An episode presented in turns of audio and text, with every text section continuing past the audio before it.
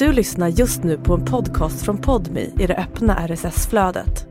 För att få tillgång till Podmis alla premiumpoddar helt utan reklam, prova Podmi Premium kostnadsfritt. Ladda ner appen i App Store eller Google Play. Jag tänkte att han kommer slå mig oavsett. Jag, jag kommer få stryk nu. I ett vardagsrum i en vit villa sitter 20-åriga Sara. En svag doft av cigarettrök ligger i luften. Det är hennes pappa som kallat ner henne hit. Han har gjort en upptäckt. Och då sa han så här, du, ehm, den där bilden i din plånbok. Jag såg den. Jag tänkte så här, gud, jag, nu är det kört. Det är bilden på Saras hemliga pojkvän som pappan pratar om. Den som hon gömt i plånboken. Den som kan rasera allt. För inför sina föräldrar är Sara en skötsam dotter som bara hänger med tjejer. Att umgås eller ens synas tillsammans med en kille är otänkbart. Jag visste ju att jag inte fick. Det var ju liksom väldigt, väldigt tydligt att det är någonting man inte gör för det är synd, det är skam och det är fult. Och det förstör min heder. Och mina föräldrars heder. Men bortom familjens strikta regler har Sara skapat sig ett annat liv. Saras pappa har ingen aning om att hon smyger ut från den vita villan på kvällarna. Att hon dejtar killar och att hon till och med skaffat en pojkvän. Men nu när pappan sett bilden i plånboken kommer allt förändras. Och så tänkte jag så här, nu kommer han slå mig, nu kommer han slå mig, nu kommer han slå mig. Och han bara är helt tyst. Och han är tyst länge.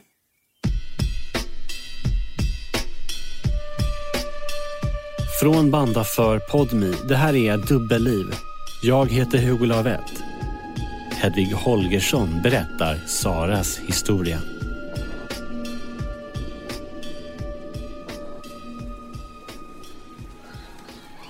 Och vi badade och vi skrattade och vi skrek. Och...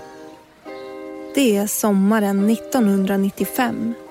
Sara är 12 år och familjen har precis flyttat från lägenhetshuset till en villa med pool. Det, det var liksom en rund pool och sen hade man en upphöjning också. Så att eh, vi, vi stod på upphöjningen så gjorde vi massa konster. Vi hoppade liksom ner i bassängen och så dök man och så liksom gjorde massa piruetter. Alltså det var jättekul. Den här eftermiddagen är de nya klasskompisarna hemma hos Sara. Solen skiner och det turkosa vattnet glittrar. Fast jag kände att jag hade jättekul så hade jag alltid den där gnagande känslan i magen. Så att, ja, jag hade kul, men jag visste ju att det skulle bli ett bakslag. Saras familj är den enda utländska i det nya området. Grannarna i villan mitt emot har en son i samma klass som Sara. Och han är en av killarna som hängt med när Sara egentligen bjudit in sina tjejkompisar. Och så kommer pappa hem och kastar en mördarblick. Det bara knäpp till i magen att nu, nu är det illa. Alla kände väl den där blicken från pappa för att han, eh, han liksom markerade och så gick han in. Klasskompisarna packar ihop och går hem. Och kvar står Sara i sin blöta och kalla baddräkt med en växande klump i magen och knottror som sprider sig över huden. Sen när alla hade gått då fick jag en utskällning över att det var killar där som var och badade. Liksom. Även fast det var klasskompisar och grannar så var det inte okej. Okay. Saras föräldrar är kristna och de tillhör den syrianska kyrkan. När föräldrarna kommer till Sverige från Mellanöstern blir den syrianska kulturens normer viktigare än tidigare att hålla fast vid. Min pappa var väl eh, ganska tuff. Jag vill inte få honom att framstå som dålig. Det var bara det att han är uppväxt i den kulturen och han måste hålla efter den. Sara föds i Sverige och som barn har hon fått vara ute och leka med både tjejer och killar. Men när hon som tolvåring flyttar till villaområdet märker hon att för henne gäller andra regler. Nej, då fick jag inte vara ute sent och de killkompisarna jag hade, de fick jag inte hänga med. Utan då var det liksom så här, nej men det, det är fult och det är skamligt. Så att då fick jag alltid tänka mig för. Det är slutet på 90-talet när Sara börjar högstadiet. Och hon förändras. Hon börjar klä sig i platåhöga Buffalo-skor och pösig bombajacka. Så det var det man gick med. Och gärna de här Adidas-byxorna med knappar på sidan som killarna gärna drog upp åt en. Då skämdes man ju jättemycket. Man, var, man tyckte det var lite roligt att de gjorde det. Sara längtar efter frihet och i hemlighet börjar hon tänja på gränserna. Vi stod ute i rökrutan och rökte. Um, hängde upp i centrum på lektionstid. Vi åkte till stan, hittade på saker. Det var mitt sätt liksom att sväva ut att um, det fanns roligare saker att göra än att sitta bakom skolbänken. Och det är nu Saras dubbelliv börjar. Hennes föräldrar tror att hon sköter skolan, är hemma på sitt rum och bara umgås med tjejer. I själva verket smiter hon hemifrån, åker in till stan, börjar träffa killar. Och det får föräldrarna absolut inte få reda på. Men ryktena kan när som helst sätta igång. Jag förstår den här djungeltrumman som existerar i vår kultur, den är ju hemsk, den är brutal. Den finns där och den ljuder högt när det väl finns något att ljuda om. Det, den når alla och det var den jag ville undvika. Det räcker att Sara syns tillsammans med en kille för att hela familjens anseende ska riskeras. Det är ju sagt klart och tydligt, man får inte ha sex före äktenskapet för då är man inte ren. Det gäller att liksom hålla sig för att, kunna, för att min familj ska kunna stå stolta med huvudet högt och säga att vår dotter, hon är faktiskt oskuld. Och hon är från en fin familj. Och det, var, det visste jag var viktigt för mina föräldrar. Och Sara slits mellan att vara som föräldrarna vill att hon ska vara och en längtan efter att testa det förbjudna. Jag minns när jag pussade min allra första kille. Jag, jag mådde skitdåligt. Jag gick runt och hade ångest. Jag, jag kände så här, jag, kommer, jag skäms nu. Jag har gjort något så fruktansvärt fel. Jag har pussat en kille, vet du hur fel det är? Ibland rusar tankarna. Tänk om någon ser henne tillsammans med en kille. Tänk om hon på grund av det inte kommer bli gift som vuxen. Ändå fortsätter hon hänga med killar på stan. Tar risken att någon ska upptäcka henne.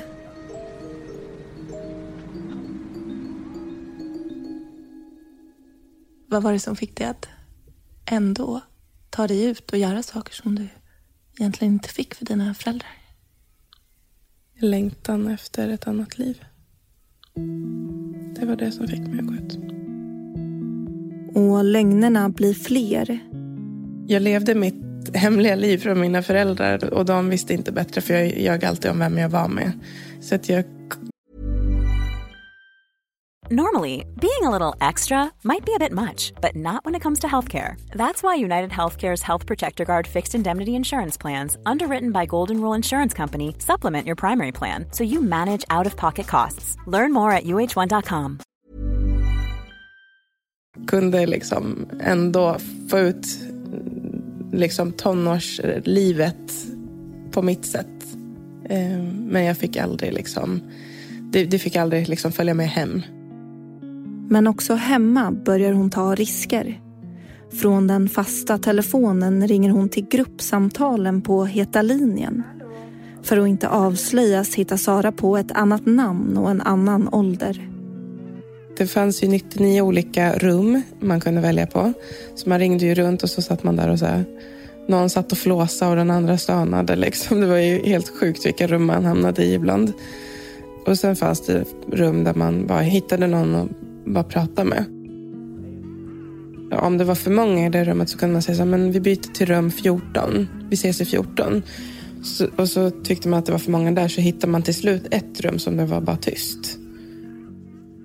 Sara har ingen aning om vilka som döljer sig bakom rösterna på Heta linjen. Men hon börjar stämma träff med de okända killarna.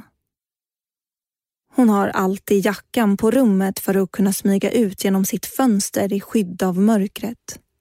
Ibland är hon ensam och ibland har hon med sig sin kusin när hon kliver ut på brandtrappan och går ner längs kortsidan av det vita huset. När man kommer ner för trappan så har du liksom köket, så köksfönstret. Så att skulle mamma stått och tagit ett glas vatten så hade hon ju sett oss. Eh, så det gällde verkligen att titta och så springa ner där och så ställer man sig liksom i början av vår tomt. Så säger vi så här på tre. Ett, två, tre och då springer man allt vad man har och så rundar man hörnet för att komma bort liksom från fönstren. Sara springer över tomten utan att veta om hon har föräldrarnas blick i ryggen. Men när hon rundat hörnet kan hon andas ut. Hon tar en cigarett och möter upp sin dejt i en bil på en parkering en bit bort. De åker till en avskild plats och sitter och myser i bilen.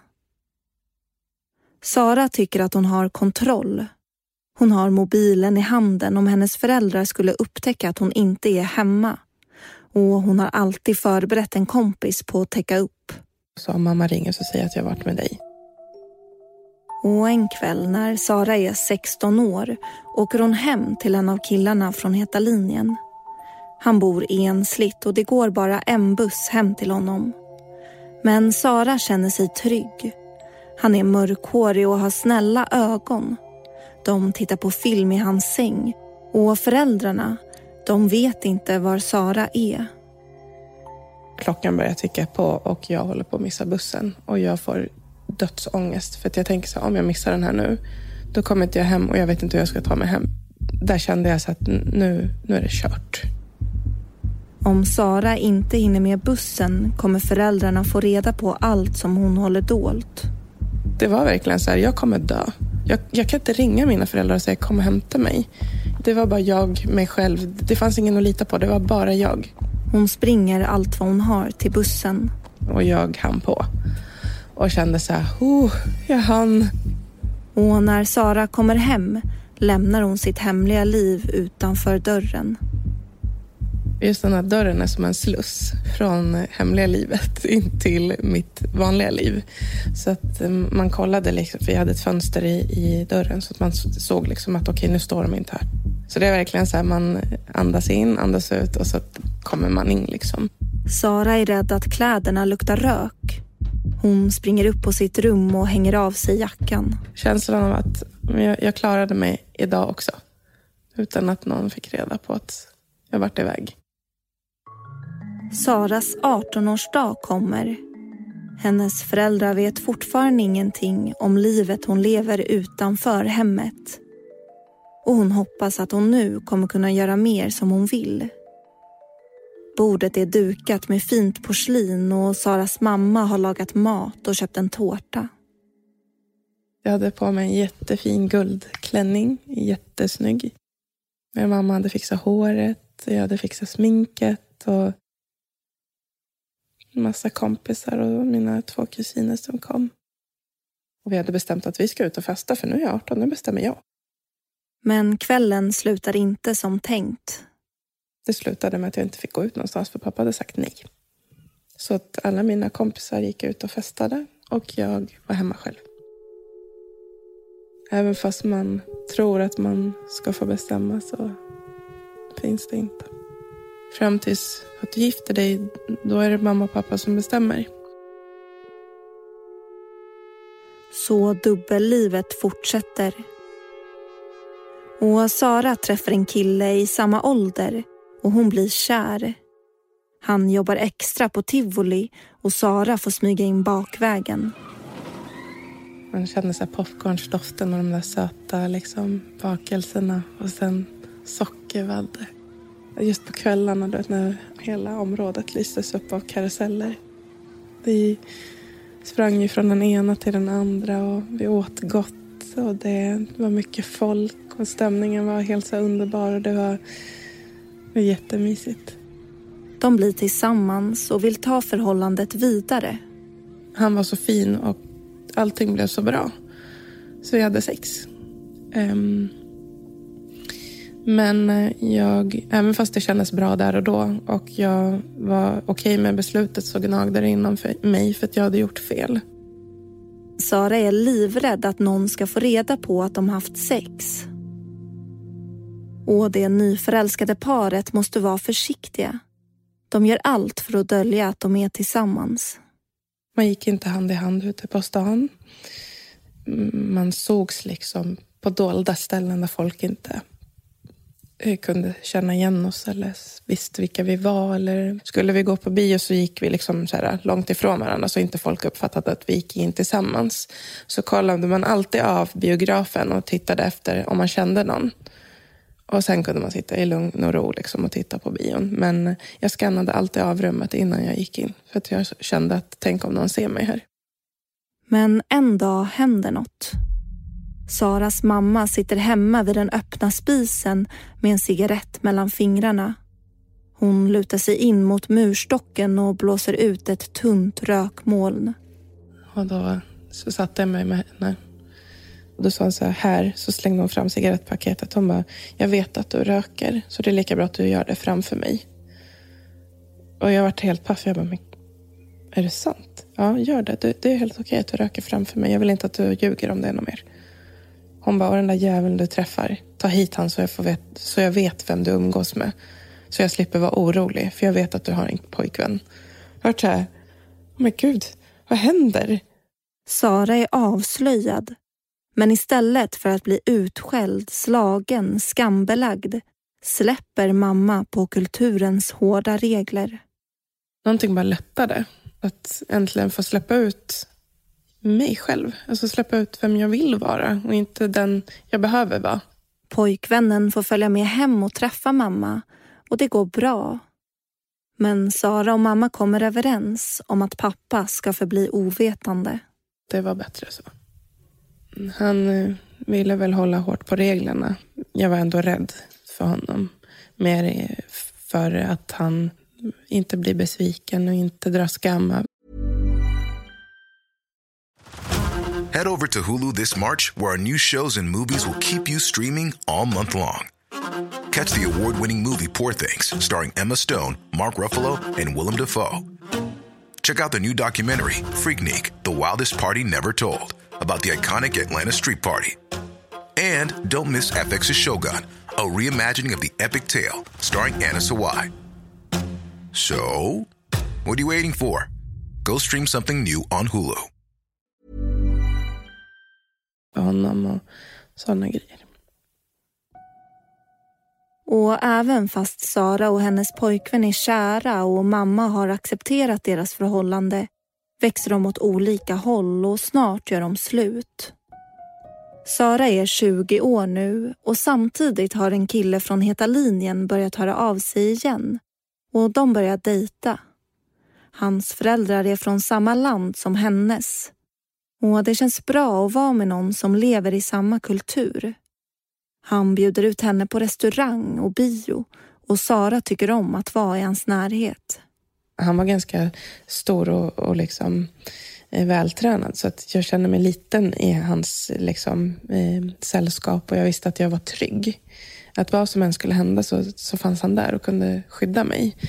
Så att den känslan tyckte jag om, att han var liksom beskyddande. Den här relationen är på allvar på ett helt annat sätt än den tidigare. Ganska snart börjar de prata om giftermål och Sara vet att det finns en sak som hon måste berätta. Jag kände att jag kunde inte ge mig in i en relation utan att berätta sanningen om att jag inte längre var oskuld.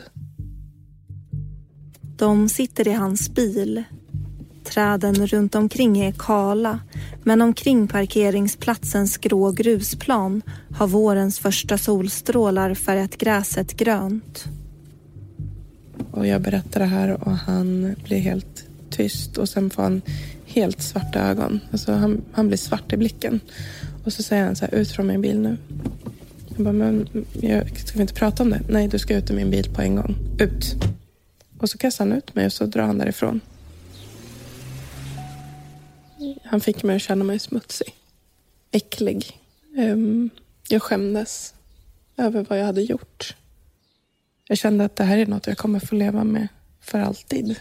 Att det är så här det kommer vara. I sex dagar är han tyst. Och sen ringer han typ på sjunde dagen och säger så här, du, jag har frukost med mig, möt mig ute eh, vid parkeringen. Och så säger han så här, jag kan bli tillsammans med dig på ett villkor. Du nämner aldrig med din, din före dettas namn. Han finns inte. Han är lika med död för dig. Ehm, då kan jag tänka mig att bli tillsammans med dig. Och jag bara kände så här, jag kände tacksamhet då. Att han vill ta i mig fast jag är smutsig. Fast jag liksom har eh, haft sex med någon annan så är han villig att ta tillbaka mig. Jag visste ju att eh, hade det här kommit ut då hade jag ju blivit svartlistad och då hade man stått där och inte varit gift. Mamma känner till hennes parallella liv med pojkvännen. Men pappa vet ingenting och hans regler gäller fortfarande. I plånboken sparar Sara en bild på sin pojkvän. Det är de nu. Och en dag är Sara och hennes pappa ute och kör bil. De stannar vid en bensinstation. Motorer mullrar och doften av bensin sticker i näsan. Pappa tankar och Sara går in på macken. Så jag går in och ska betala, drar upp min plånbok och har den öppen. Och pappa smyger sig upp bakom mig, bakom min rygg. Han säger bara, okej, men jag går ut och sätter mig igen. Så går han och sen när han går, då säger jag att plånboken är öppen och att han måste ha sett bilden. Pappa säger ingenting. Han går före ut till bilen. Sara kommer efter och hon sätter sig i passagerarsätet. De kör iväg. Pappa är tyst.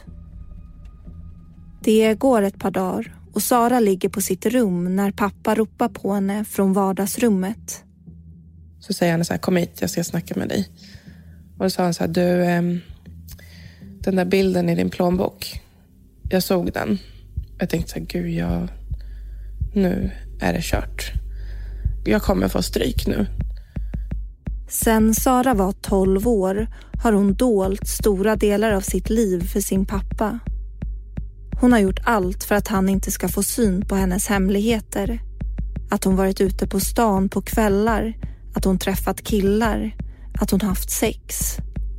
Nu står hon inför ett val. Antingen fortsätter hon ljuga eller så säger hon som det är. Oavsett vad så kommer det sluta på samma sätt. Så att nu måste jag bara tuffa till mig. Så jag bara, vet du vad? Du måste respektera att jag faktiskt träffar killar. För jag kan inte gifta mig med första bästa. Jag är tillsammans med den här killen och jag tänker fortsätta vara det för att lära känna honom. Och du måste respektera det. För jag kan inte gifta mig med någon jag inte känner. Det förstår du väl? Och så tänkte jag så här, nu kommer han slå mig, nu kommer han slå mig, nu kommer han slå mig. Och han bara är helt tyst. Och han är tyst länge. Man säger ingenting. Han säger, jag litar på dig. Jag vet att jag lärt dig vad som är rätt och fel. Så se till att inte göra mig besviken. Det kommer inget slag. Pappa accepterar Saras förhållande. Jag känner mig lycklig. Och, och också så här, äh, en, en börda. För nu kände jag så här, shit, jag måste göra honom stolt nu. När han faktiskt respekterar mig och låter mig få göra som jag vill. Få träffa någon och Sara vill leva upp till förväntningarna att gifta sig med en man från samma kultur. Och vi, vi var ju ändå kära och vi var lyckliga och vi tyckte om varandra väldigt mycket. Men det finns också en annan tanke i Sara. Någonstans inom mig så ville jag ju gifta mig snabbt. Jag tänkte att jag och min man ska få resa runt i världen. Åka själva vart vi vill åka. Vi bestämmer själva vad, hur länge vi är ute eh, få se världen fritt. Sara och hennes pojkvän förlovar sig och nu ska Sara bli fri från dubbellivet. Det är tidigt en vinterdag och Sara är 22 år gammal. Bröllopsfesten börjar redan på morgonen. Saras familj och vänner är hos Saras föräldrar och när alla gjort sig fina kommer också hennes blivande mans familj. För att hämta mig. För att nu tar vi er dotter och hon blir våran. De kommer med musik, trummor och en stor dekorerad bil. Alla dansar och sjunger. När det är dags för Sara att gå ut till bilen som ska ta henne till kyrkan förbyts glädjen i tårar. För att mamma känner sig okej, okay, nu, nu tar ni min dotter. Liksom. Usch. Men pappa går ju med mig till bilen och då när vi kliver ur dörren eh, ut på liksom farstukvisten så säger han så här. Eh, nu har du gjort ett val. Och det här var ditt val. Så att det här är inte ditt hem längre. Du får inte komma tillbaka hit. Utan nu är du en gäst i det här huset. Snön ligger kritvit utanför bilfönstret när de åker mot ceremonin. Saras pappa går med henne genom kyrkan och den krämvita klänningens släp glider längs altargången. Och framme vid altaret står Saras blivande man i svart kostym och krämvit väst som matchar Saras klänning. Jag minns att han log mot mig och att jag log tillbaka. Ehm, Att nu, nu gör vi det här på riktigt. Att nu händer det. Sara och hennes man Head over to Hulu this March where our new shows and movies will keep you streaming all month long. Catch the award-winning movie Poor Things starring Emma Stone, Mark Ruffalo and Willem Dafoe. Check out the new documentary Freaknik, The Wildest Party Never Told about the iconic Atlanta Street Party. And don't miss FX's Shogun, a reimagining of the epic tale starring Anna Sawai. So, what are you waiting for? Go stream something new on Hulu. Han flyttar in till sin första gemensamma lägenhet. Utåt sett är de det perfekta paret som respekterar varandra och hjälps åt i hemmet. På middagar med vännerna ska fruarna servera männen och i köket får Sara höra vilken fin, trevlig och hjälpsam man hon har. Han var ju skitbra på alla sätt och vis. Han var jättetrevlig, han hjälpte till i hushållet, han hjälpte till med barnen. Um... Men fasaden de visar upp utåt har sprickor. Några månader efter bröllopet får de sitt första barn. En dag är det någonting som gör Saras man arg. Han tog våras barn och låste in mig i vår lägenhet och tog vårt barn som ammade och åkte iväg någonstans. Sara kan inte komma ut och tiden står stilla inne i lägenheten. Och inte veta heller, kommer de tillbaka? Vad händer med mitt barn? Jag har aldrig känt mig så um, hjälplös kanske. Hur länge sitter du där? Det är luckor för mig. Jag minns ingen tid, ingenting. Jag vet att mamma ringer mig då och jag eh, gråter i panik. Jag kan inte andas. Men att pappa sa att vi får inte lägga oss i. Hon är gift nu och det är de, de måste bestämma själva. Så kommer hennes man tillbaka och Sara springer mot dörren och tar sitt barn. Jag hörde ljud runt omkring men jag uppfattade inte. Det var bara där och då liksom. Hålla om mitt barn. Um. Den lugna och trygga mannen som Sara gifte sig med har blivit en annan. Från att bli fri från sina föräldrar och deras regler så blev man fast i något helt annat. Sara tvingas in i dubbellivet igen. Men nu är det på ett nytt sätt. Hon måste upprätthålla bilden av det lyckliga äktenskapet. Och så ringde pappas ord i mina öron. Du är inte välkommen tillbaka. Så jag kunde inte ta hjälp av mamma och pappa. Eh, jag var ensam i det där. Det blir allt svårare att hålla fasaden. Mannen kontrollerar henne. Hemma får hon ständigt utskällningar och hon blir allt mer nedbruten. Jag kände ingen glädje kring honom. Jag kände ingen lycka, jag kände ingen kärlek, ingenting. Jag kände bara hat till slut. Jag kände att han, han var ett monster. Inget annat än ett monster. Och vad var det som ändå fick dig att stanna kvar? kulturen. Man får inte skiljas. Och återigen till den här djungeltrumman som ljuder högt om att man är en hora bara för att man har gått vidare. Oavsett om folk vet att han har skadat mig eller gjort mig någonting så är det jag som får skulden för att jag har gått.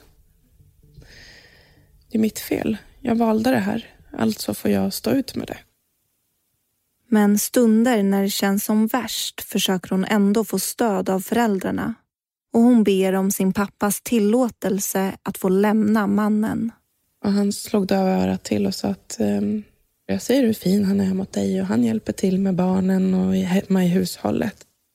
Så Sara står ut. I tolv år lever hon med sin man. Men till slut går det inte längre. Trots att hon saknar pappas medgivande tar hon klivet och lämnar. Och hon flyttar till ett eget hus tillsammans med sina barn. Men pappa är tydlig. Du gör som du vill men jag stöttar inte det här. Jag tänker inte hjälpa dig i det här. Sara får stöd av sin mamma. Men det räcker inte. När jag inte hade pappa vid min sida så kändes det inte helt rätt att separera. Även fast jag visste att jag hade inget att skämmas för. Eller jag gjorde inte fel. Det var inte rätt att vara kvar. Så var det ändå, jag, vet, man känner sig som det här lilla barnet igen. Att man vill bara ha pappas acceptans. Och det dröjer. Månaderna går. Men till slut händer något som får pappa att ändra sig. Det är en januaridag. Ett halvår har gått sedan Sara lämnade mannen. Hon är på väg för att hämta de sista grejerna i deras tidigare gemensamma hus. Molnen ligger tunga på himlen när hon öppnar dörren till det grå radhuset. I köket sitter hennes pappa och bror och där är också mannen som hon varit gift med i tolv år. Och sen när jag kom in, då kommer mitt ex framåt mig och trycker upp mig mot väggen och står och skriker på mig och typ hotar och har mig upptryckt mot väggen. Och sen så går han in till pappa och min bror och så säger han så här, om inte jag hinner mörda er dotter så ser jag till att betala någon som gör det åt mig. Nu är det inte bara Sara som fruktar för sitt liv. Också hennes pappas rädsla väcks. Och det leder till att han vänder. För första gången i Saras liv upplever hon att han släpper på kulturen och reglerna.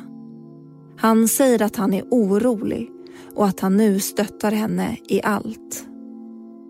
Det kändes viktigt. Jag vet inte varför, men jag bara kände att jag behövde ha honom vid min sida.